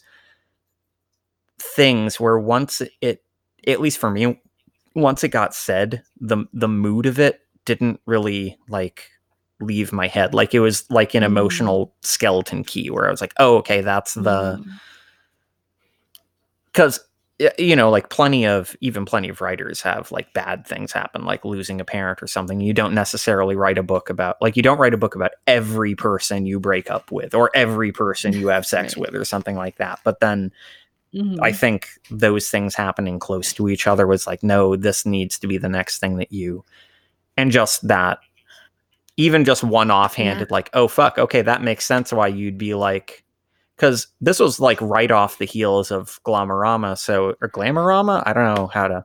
I always I say I say glamorama. I heard Bret say glamorama, but that That- sounds weird. yeah, that seems me. extra wrong. Um, but- the um, which again had a bit more like like plot and distinct setting to it, uh, sort of like American Mhm. Psycho, and to have such a hard jump into something. Uh, he frames it as like explicitly autobiographical, but it also like it it very clear. Like I don't. I don't think you actually had a ghost in your house, man. I don't like it. Just, just my guess as that would mean ghosts are real and that's a whole other thing that i'm going to have to grapple with if i accept that this is all a, a true story right. Uh, yeah, let's talk about the ghosts because we've talked more about it being about like grief and 9/11 um, uh, and that kind of thing. But it's also it's it's a ghost story. it's literally a ghost it's like quite the- frequently too it's not It's like the main thing. it's not like it's yeah. not like he comes up like once he's at a certain point he's just hanging out in the house and like every other page you're like and then the ghost fucked with me some more and it's my dad and i'm like fuck you dad but also i miss you Do you think he does miss his dad? um Fictional Bret? I think fictional Bret uh does in that very like the like dark way of when you have a really shitty relationship with someone who you feel you should be close to and then they die and you're really mad that you don't get to fix that. And so Yeah. he's he's like he's he angry misses him. Where it's like, you fucker, you died before we could fix things, you selfish prick. Like Yeah. you couldn't even wait. You just had to fucking die, you jackass. yeah, that makes sense. Um, so I'm curious, like, how you how do you feel about the like supernatural horror haunted house aspect of this? Um, I uh, so again, I, I like a lot of gothic novels. So admitted, admittedly, this also was like, uh, oh shit, oh this has ghosts. Oh, I love this. Yeah. Um, right. uh, and it's like that'll buy me a lot of le- although I so one thing that I liked quite a bit about that is I think the ties between him and more general horror fiction are one very clearly there and basically everything that he's written, but people like skim over it or they ignore it. So Mhm. um and it's a it hits on the same kind of problem that we have with um critical analysis of like horror work is they run into a horrific thing in the horror work and they go oh it's it's co-signing it and you're like well well no the genre is called horror because you're supposed to be horrified by that that's that's where the and they're like no it's you think it's good um right. and so I think that one, this also winds up retro because it's so clearly horror indebted because there is literally a ghost haunting a man, uh, and it's literally a haunted house story. Like the ghost doesn't leave the house, and so there are moments where he, like, he doesn't so much say it in the text, but he's more or less just leaving the house because he's like the the ghost won't follow me to a grocery store. That's stupid. No one haunts a grocery store. Um, Right. like I can just drive around and the ghost will leave me the, leave me alone. That's no one haunts a car. Yeah. That's stupid.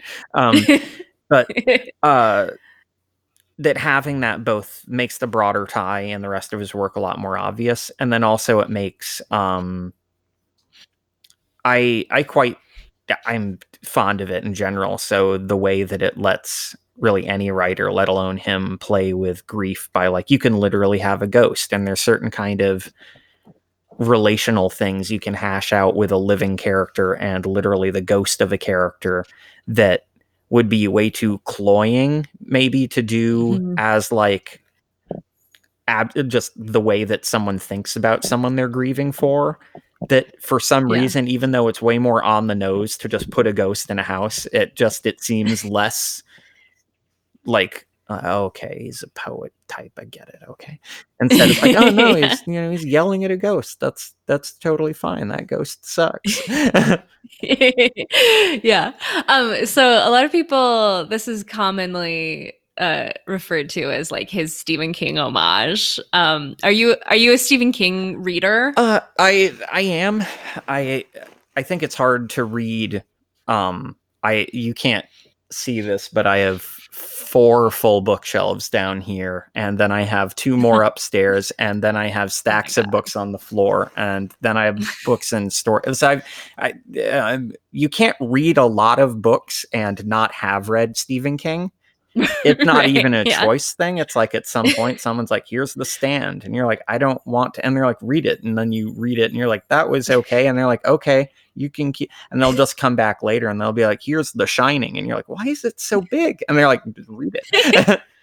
um, you're like, "Why are there so many topiaries in it? I thought it was a maze," and they're like, "No, the bad movie made it a maze." You're like, "But the maze, why is there a topiary? It's a haunted bush." Like, um, but- so like I see the Stephen King um homage element here, but I think that's maybe a um even if that's true, I think that shorts what he's doing with it because like he's using it's a pretty standard ghost story thing of using a ghost to explore the grief of the loss of that figure and to hit on like what is it to be emotionally haunted by something to have like a like a traumatized response to something or post traumatic stress based on this thing to then literally embody it, it as a ghost haunting you.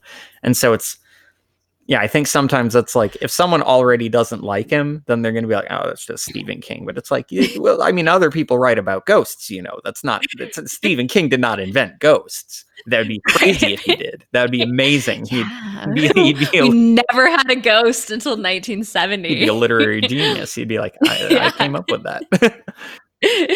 yeah, there's definitely like there's lots of horror writers, there's lots of ghost stories, and there's definitely like a lot about Lunar Park that is not Stephen King like, but I also definitely like I definitely pick up on stuff in the book that feels like Stephen King outside of just the like the fact that it's a haunted house and the fact that like the main character is a writer and I think I think part of it is kind of kind of in the prose style. Like Bret will sort of do the thing of like he'll kind of like set his inner monologue onto like its own line and put it like in parentheses like but you already knew that bret like sort of giving the the narration kind of giving the impression of like he's talk he's like mentally talking to himself which is a thing that feels like he must be like kind of intentionally conjuring up Stephen King because he never does that in any of his other books. Yeah, it, it it's there's a lot of like little prose and stylistic quirks in Lunar Park that don't really recall. Although to be fair, in general, he's um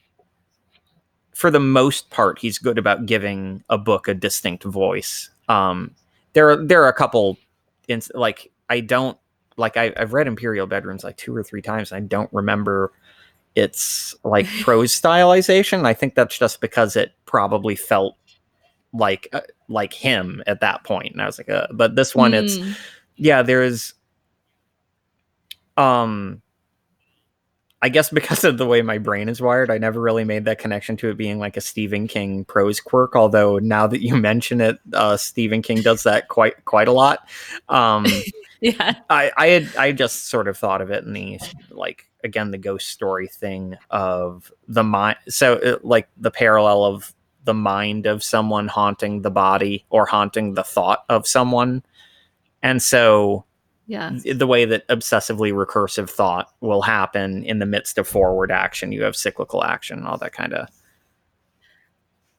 Wow, you do have you do have impressive words. I I I, I I did that whole thing where I spent too much money to learn a lot, and then it just then no one no one wants to hire you for that. No one's like, "Oh, you're really good at reading books." Okay, well, I need an accountant, and you don't you, you don't know what numbers are, so you can't have a job. It's like, "Oh, fuck, fuck. do any of us know what numbers are? I sure don't. they're they're. uh, they could be anything. I watch a lot of YouTube videos on numbers. That's not a lie, and I I got real fucked up when someone was. I got really fucked up when someone said like there are literally more numbers that we know exist but can't define than there are numbers that we know and the numbers that we know include Wow. every positive number and negative number and i was like wait what and they were like they're like yeah don't and i'm like am i i'm like What? i don't do drugs but i feel like i'm fucking high right now like what And you're like yeah. we found out there's way more numbers than we thought. And I'm like, what does that mean? I'm I not. might have s- to start. I might have to start watching YouTube videos about numbers.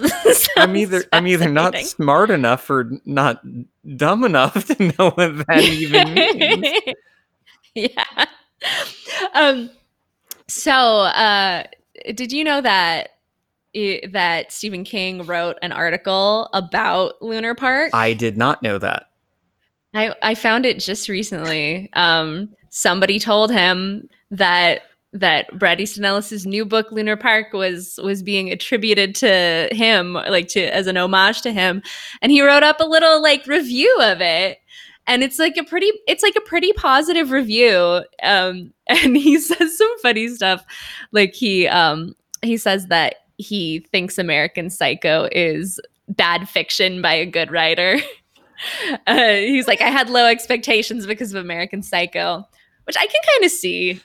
Yeah, it I'm I'm coming around on American Psycho, but like I'm not crazy about it. it definitely has um so again yeah it, it has every quirk that Bret Easton Ellis has as both a person and a writer all in one place and so it's like there are moments where feels like it's trying to be 10 or 11 different books and it feels like it, it's very frustrating in that way because it's like the kind of thing where you can almost imagine someone coming back to it like the same story like 10 or 20 years later and writing the same sort of kaleidoscopic novel about a fucking horrible person and it being really really good but it's just it's just quite not very good like the whole but it's almost there the whole way through. Yeah, yeah. like I, th- I think that sounds like a really fair description. yeah, you're like it, you're like you you're only a couple bits off like especially when you run into like the number of people that go like yeah well the book's just like really fucking gross and like misogynistic and stuff and you're like yeah but, uh, well that's more the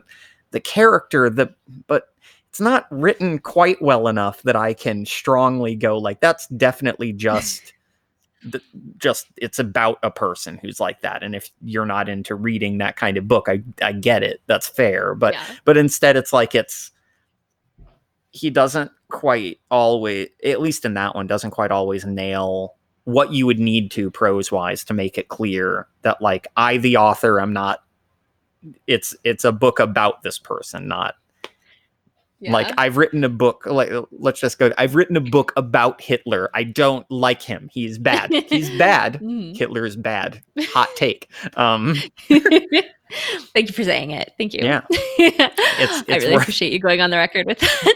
I, you know, unfortunately it's 2019 so we have to we have to go like, Fair be like nazis are actually bad they're the bad ones yeah. Um yeah, I always feel like American Psycho it, like clearly clearly Bret is a really good writer when he's writing American Psycho, but like he's kind of just writing it for him Yeah. and like he doesn't really give a shit if anybody enjoys it. Which the way he talks about his writing is how he approaches he claims to he claims to approach like all of his writing like that. Like I don't care if anybody likes it, I'm only doing it for me and he's maybe maybe partially just being like glib, yeah. But it really shows in American Psycho. yeah that one he definitely was like uh he did the classic um the classic writer thing of you just uh get super self-indulgent. And i don't think being self-indulgent in art is bad. I think we use that as we use that as a shorthand for saying that a book is bad when basically we're saying that we don't really like some of the choices made there. Like it's a really lazy critical thing to say, oh it's self-indulgent. It's like what lots of things are like Citizen Kane is fucking self-indulgent. But that's great. like you, you, yeah. like you could, yeah, I guess you could argue that like anything that doesn't actively move the plot forward, like you can Yeah. label as self-indulgent. you can be like, well, I mean, the act of making fiction is self-indulgent because I've made something up that never happened, and I want you to pay for it, and then spent several hours reading it. That's fucking Yeah. crazy. Like you make bad Yeah. decisions if you think that's like, oh yeah, that sounds good. Yeah. So I could instead of learning about the real world, I could learn about a world that doesn't exist, spend money to do that, and it will take me many hours. Good. Yes. Um, but yeah, it's, it, it's sort of like like the term pretentious, which we use it as a shorthand for other real critiques we're trying to say, but we instead pick a word that doesn't really seem to mean anything. It's just like I don't like Yeah. it. And the words are big, and they use semicolons, and I don't know how to read those. Um, right. but yeah, Lunar Park also winds up being a lot more uh weirdly weirdly concise. I mean, it doesn't help that the book's like a third the length or something, but um half the length, something like that. But of American Psycho? Yeah.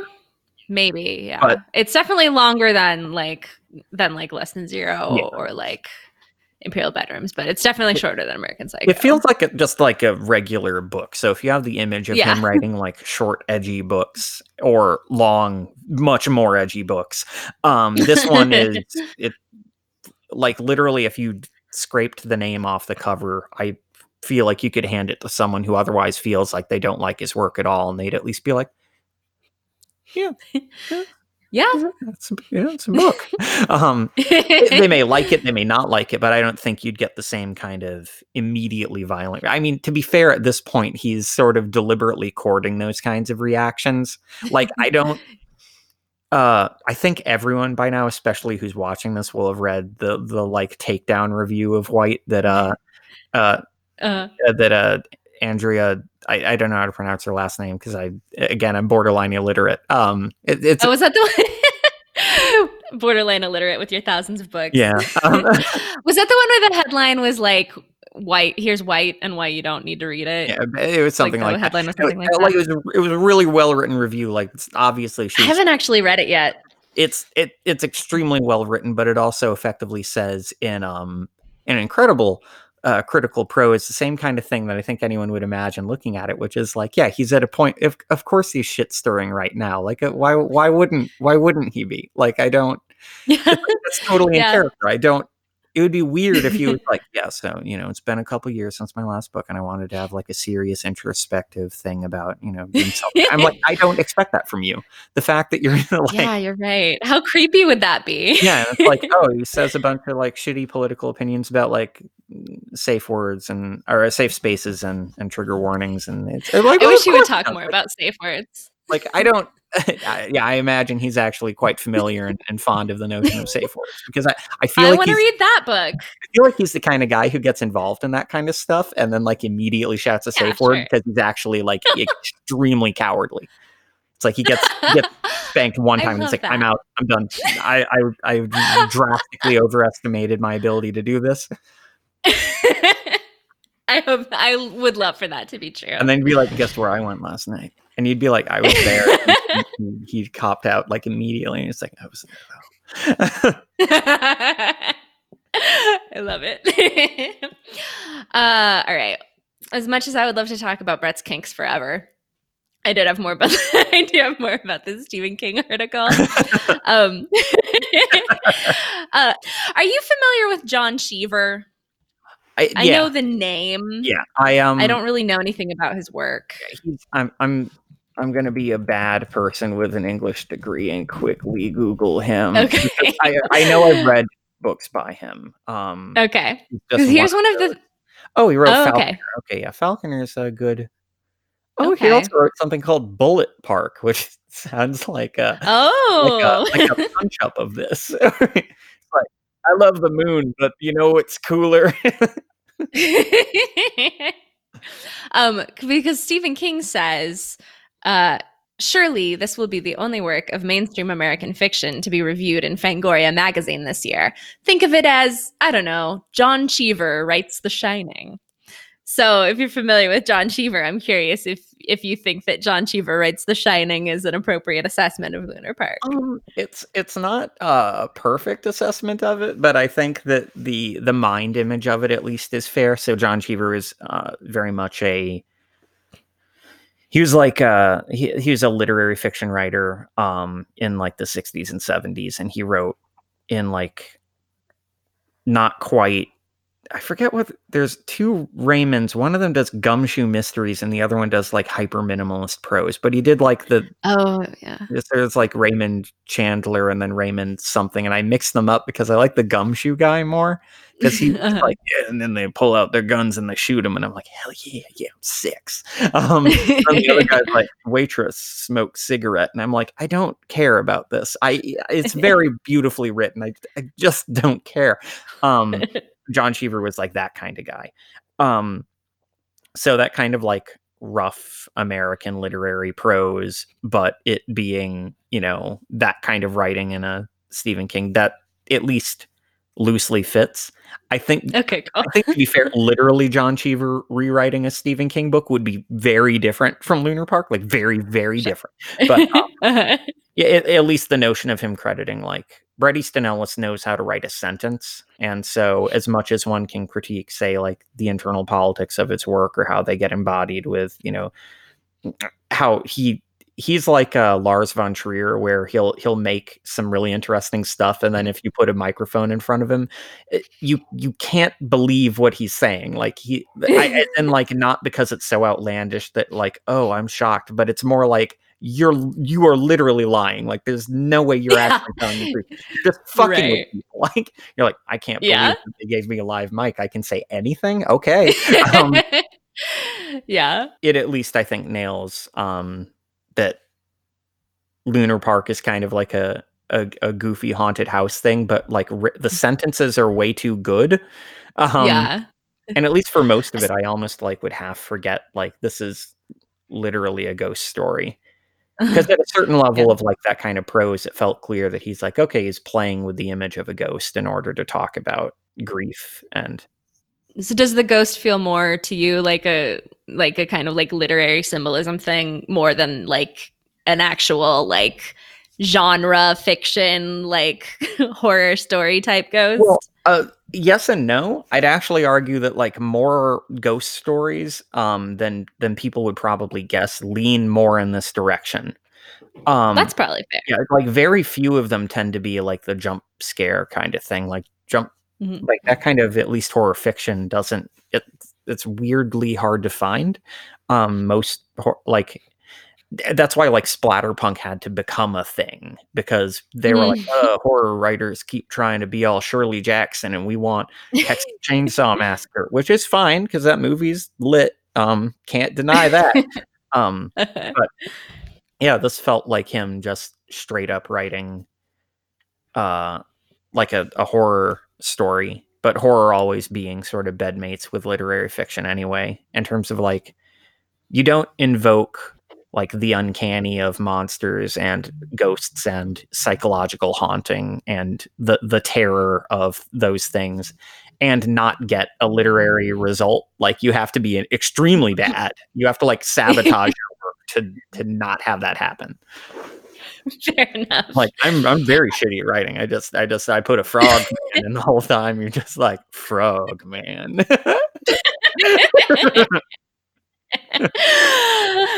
that sounds great. I think that could win an Oscar. a good book called the burping fr- uh the burping frogeteer. Yeah, there we go. Yeah, write it up. No ribbeteer. Um, that's so- what. The burping ribbeteer. That's what I was. And then I forgot about it as I was saying it because my brain was like, "You're you're saying this out loud into a microphone. You, I, I have to stop you." Is this a real book you wrote? no, no, I'm just inventing it just Okay. now. Okay. Um, so another thing, another um, opinion that Stephen King has about Bret Easton Ellis is he says, "I got no sense that Ellis has any real grounding in American horror fiction. I'm pretty sure he's read Shirley Jackson, Ray Bradbury, and of course me." But he's clearly seen enough movies to know what works and what to avoid. Uh, that that struck me as kind of funny and i'm like i guess like stephen king knows american horror fiction better than i do so maybe he knows what he's looking for. But i'm uh i wasn't really sure like what what it was that was jumping out at stephen king as like oh this guy's like not really a horror guy. Do you, like I, don't know do you feel like he seems not grounded in american horror fiction? So I, I kind of get that, um, especially the the vibe of so it sort of touches on the kind of frustration that like say sci-fi or fantasy writers felt with the rise of slipstream um fiction, which, which are all really really good books, but then it quickly became those are the good sci-fi books, and the rest Oh, are yeah. the bad, and they're like, what? No, what? what? Why are you being? Why? Why can't we just say they're good? Why do you have to be mean to me out of the blue? What did I do? Um, horror had similar kinds of things going on where it was like this is the person who's good Mhm. horror and then this person is the one who's bad horror um, right and that wound up getting a little bit um, touchy for writers. And so there was this like uh, not not that it became not that it's necessarily a good thing but that's where you get the like the gatekeepery kind of like horror fan going like no this is the real stuff. But it's more because they're defensive over this part of the horror canon that has been like literarily marginalized because it's like it's not as good as Shirley Jackson. It's like well yeah she's fucking Right. great. No one's going to read a book of hers and think it's bad unless you didn't read it or you can't read um uh, two options um but other kinds of uh like experiments going on with horror like trends that are going on in horror um I, I I agree that this doesn't seem to reflect those. It feels more indebted to something like Shirley Jackson, um, or like Stephen King on his like a more literary kick because he has moments where he's being a lot mm-hmm. more like the whole cell phone book that he put out was fucking garbage. But every now and again, yeah, that's fucking terrible. I honestly, okay, I've only read Cell once, and it was like ten years ago, but I really liked it. I, I- thought it was great. Well, that's a wild. Thing. That's definitely the cell phone makes you zombie book being good is definitely a take. I'm not saying that I think that cell phone makes you zombie is like an inherently genius premise, but to me, Stephen King is about the character moments. anyway, it's been a long time, so I would have to read it I mean- again to really uh, defend this take. to be fair, the guy also wrote like The Mist, and he's he's written like the first like three ish Dark Tower books are fucking great. Um, so like Mm. yeah, he's he's he's has good books under his belt, and yeah, so I. I agree with him that this feels more like a guy who normally writes literary stuff tipping his dipping his toe into that, but I think that Mhm. I think that also that only works with one kind of definition of horror, and I tend to prefer the bigger one of like work that engages with the horrific. So, like literature of the grotesque would deal with that. Like it's Mhm. hard not to think about horror and think that like Charles Dickens would not fit anywhere in there, considering how many Yeah. like things happen in his work where you're like, if I took just this, that's a horror story. Um, and so like I yeah, so I, I like I don't think that the point he's trying to make is wrong of like he's not trying to pull these deep cut like if you go to like a, a deep horror fan that they're gonna be like you know these are the you know five best short stories of 1987 like that guy isn't gonna go like yeah i see a lot of resonance here but Uh, it it like he is playing with the horror canon yeah, that makes sense. I've always kind of, I honestly, I've always kind of felt the like the opposite about Bret Easton Ellis. Like he's like a genre fiction author at heart, like a pulp author at heart, who just kind of like dresses up as a literary author. I, uh, to be fair, I could see that. Like, like he learned how to write sentences really good, but aside from that, he Yeah. has like none of the other. I- Yeah, To be fair, actually, that would explain most of his books. That, espe- especially ones that aren't this one and less than zero, which both have plotty stuff, but are a bit too like deeply autobiographical to to be as as like uh glamorama is like literally it's a genre story like it that's yeah, right. um it's Yeah. a romp is the best way to describe it it's a romp you will like or you won't like but it right. there is romping Yes, definitely. And Imperial Bedrooms is like a pretty clear like noir story. So yeah, he he definitely sometimes like dips his toe into being like a pulpy author. But I guess I feel like he's like a pulp author, but I guess I I never really feel like he's a horror author in like in uh, a fancy suit. I feel like he he seems more like yeah, I don't know, noir or something. I just feel like he like would have been most at home like writing those novels that would sell for like a dime at the drugstore in like the 40s. That's always what he's felt like to me.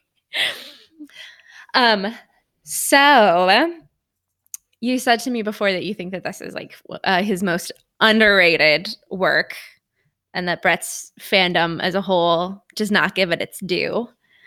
Um, so I'm curious if you could make an impassioned plea to the people who have pushed Lunar Park aside or said this is one of his lesser works. Like, what would you? What's what's your case for Lunar Park as Um, his best book? uh so um uh, I should have expected being put on the spot like this. I, sh- I shouldn't say things that would put me on the spot and then not be ready for. Uh, uh. it's a big ask.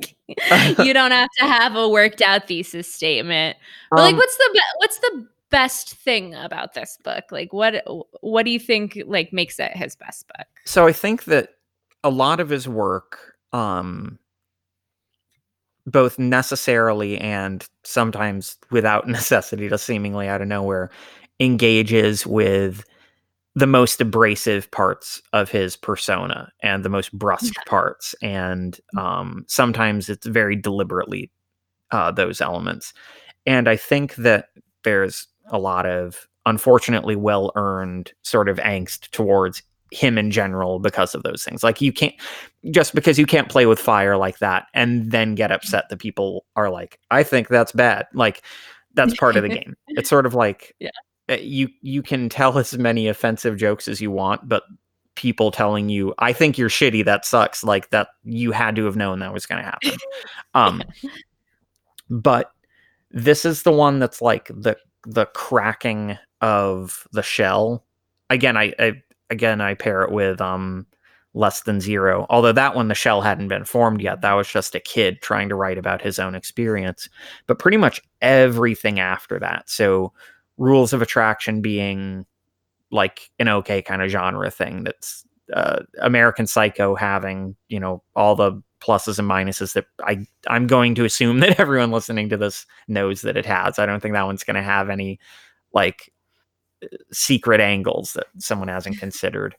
Um uh, like Imperial Bedrooms Glamour. Like they they all sort of hover around the same kind of like you can imagine a a slightly conservative uh to to at times much more conservative like white dude having written those for for better or for worse. But this one just breaks that open briefly and goes like here's the emotional core of that person. And you don't have to walk away liking them. You don't have to walk away wanting to read anything else by them or thinking they're a good person or something. But this one will at least give you a shot of their internal experience of themselves. It's it's wrapped in kind of a goofy ghost ghost story, but it's also so easily it's one of those things where the symbols are so blatant that they at least for me become transparent because I'm like I can't take I can't take this seriously as literally what's happening on the page. Like it doesn't, and it's too easy to go like, oh, this is a metaphor. And so like it in terms of capturing like him as a man, not him as a like as a human being, a human person who's had experiences and things like that. I think this one does a better job than his, at least for me, so like hit or miss other stuff. That like it definitely like there was that early wave in his career. Honestly, I don't think any of us are going to be like old enough to have remembered like in the early 90s or late 80s when he was like a super buzzed about writer. Like I would have been like 2.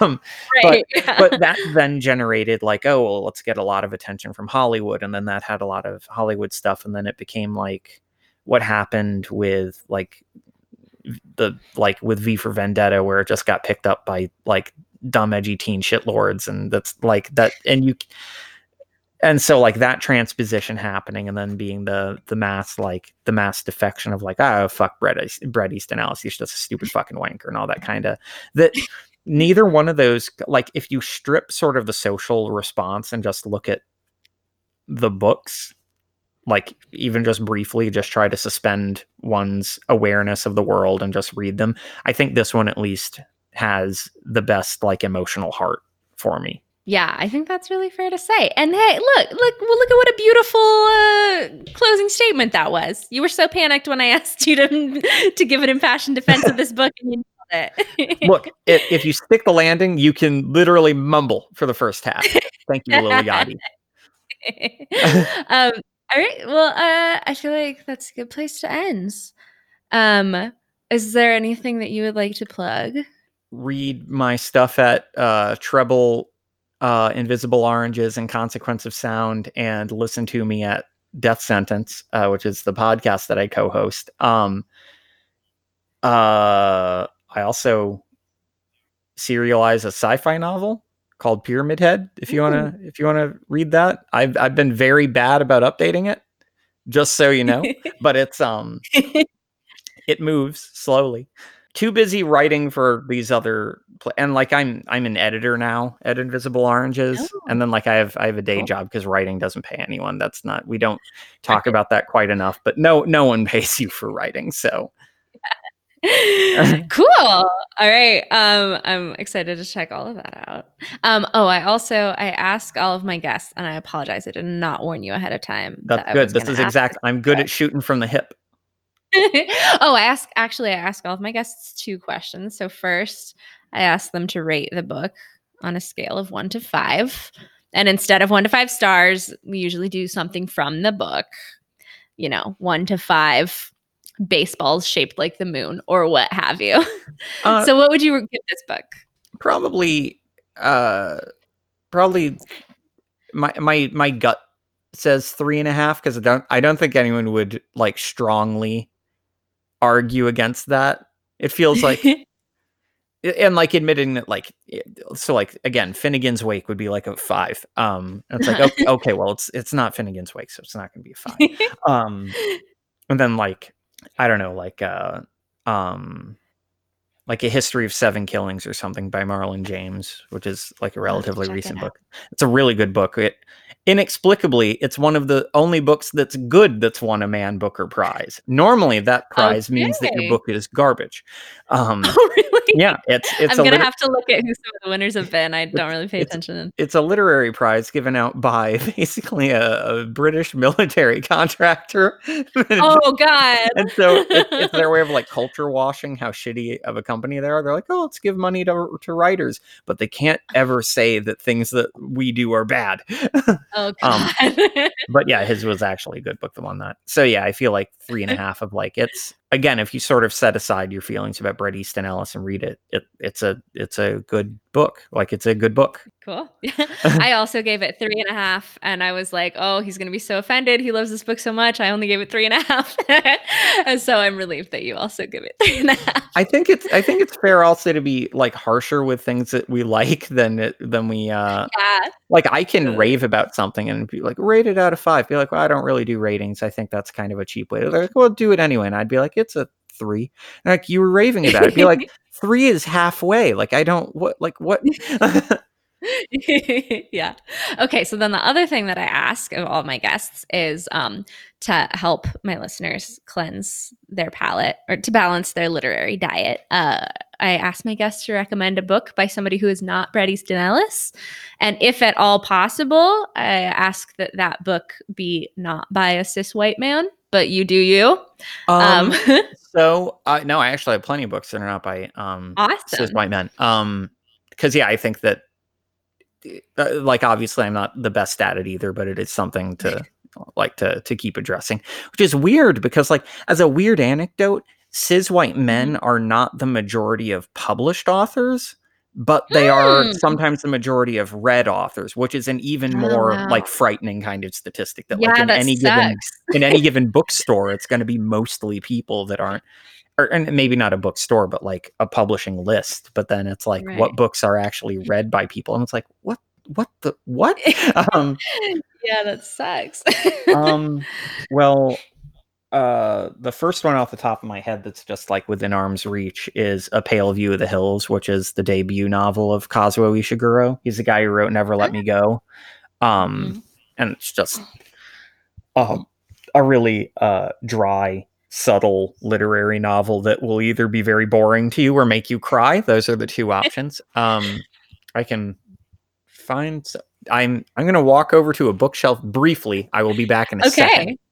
okay. Okay.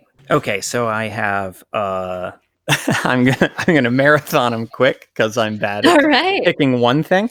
Um, This is great. You're my first guest to do multiples. it it helps that I'm staring at them and I would feel guilty. Uh, so, um, first one after Kazuo Ishiguro would be Water Ghosts by Shawna uh, Yang Ryan, which is uh, her debut novel as well. It's one of those books where she wrote it as a um. So she's a Chinese American writer. She wrote this as her like MFA thesis, and then the motherfucker gets it published by Penguin and I'm like, what the? Fu-? And then you read it, and you're like, oh, that's this is some of the most sensuous prose about like river ghosts and uh like American racism towards those uh, like uh, against Chinese immigrants, and then also like uh familial like generational grief. And I'm like, fuck you! Like, why are you, why are you so good at writing books? I'm very I'm I'm, I'm angry now. Um, there's the historian by elizabeth kostova which is sort of like a like an umberto eco style like literary thriller um about dracula where it's someone uh it's someone researching dracula like the book and uncovers that dracula is real um, but it's done over it's it's done over like three generations of scholars and notes of notes of notes and copies of maps of like it, I I love Borges and Umberto Eco, and this is that, but it's about Dracula. So it's like, what the fuck? Oh, this is fucking um, there is the uh, it was recently put out now as an omnibus, but there's the Binti series by uh, Nnedi Okorafor, who's a Nigerian American um, sci-fi author. She's fucking brilliant. Um, uh, they also just recently put out the collected Earthsea, like collected illustrated books of Earthsea by Ursula K. Le Guin, which is like one of the like best fucking fantasy stories you'll ever fucking read, like period. Um, she's I think she was the first woman to become a grandmaster of science fiction by the like society for like um science fiction and fantasy writers and just like just fucking perfect writer. Is that an official title?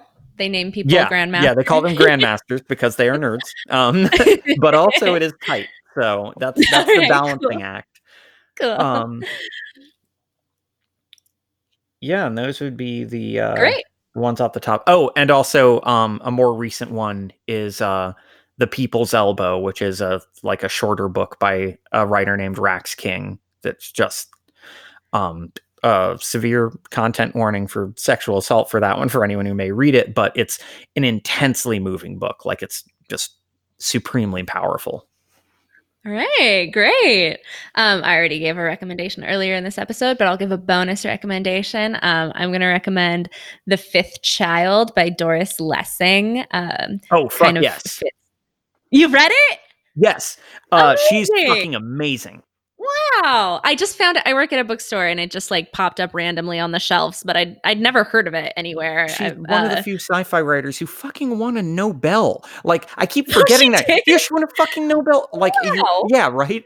Like I What did she get a Nobel for? Do you oh, remember the title? so uh, Nobels are given for body of work rather than a specific book Oh. on paper. Oh, in okay. in reality, often the, like for Toni Morrison, it was after Beloved came out. They're like, we have to give her a Nobel now. Um, Gotcha. okay. that's another one where like if you go into a bookstore they're going to have toni morrison pick any book by hers you haven't read buy it read it you will like it um uh, unless you're a bad person then you won't like it uh, Yeah. but i don't remember what doris lessing won uh the nobel off of the back of But that's okay. So, um, while you're looking that up, The Fifth Child, for anybody who hasn't heard of it, it kind of goes along with Lunar Park because it's also like a horror story that's also like a pretty clear like allegory slash metaphor for like familial drama. This British family, this like upper class British family in the 60s, and they have a beautiful family, and then their fifth child is born, and he's this weird little like gremlin monster. um, and it's just kind of like trying to deal with having this child who is terrible uh and i i read it it's pretty short and i read the entire book in one sitting like it's it i it's very readable i didn't plan to read it all in one night but i just like sat down with it and kept being like eh, one more chapter and then it was done so it's yeah yeah I recommend it Oh, so apparently she won it in she won the Nobel in 2007, which was Oh. the publication date for her very last novel. So it probably was just that they were like, we we can't like keep not giving her this award. We gotta. Um, she wrote like a very brilliant sci-fi series called um, Canopus in Argos Archives, which is just five novels that it- it's very like Asimovian, where it's the same society but like generations apart, book by book. So it's not about like following characters as much as following a society over like millennia. Um, cool and then yeah, she wrote that. She was uh, like in the same kind of um, school of they're writing sci-fi, but they don't necessarily fit in that box to people who are misogynistic dweebs, as like Margaret Atwood, who like oh would hate to be called a sci-fi writer, but definitely is. I also get the feeling that Doris Lessing is prob- probably less turfy than Margaret Atwood, who oh who very unfortunately seems to have gotten that brain virus recently. It's like just don't tweet, just stop it, just, re- just don't. Jesus. all right that's no, that's great old people though. That's just Yeah. that's just what old people will do. They will betray us at some point. All right. Well, thank you so much for being here. This was great. Yeah, absolutely. Thank you so much. Yeah, I had a lot of. I, I enjoyed this quite a bit. I was about to say. I was about to say I had a lot of fun, but fun in, uh, having a conversation doesn't quite feel like what my experience of conversations is. It was. It was a very satisfying conversation, which I is. agree.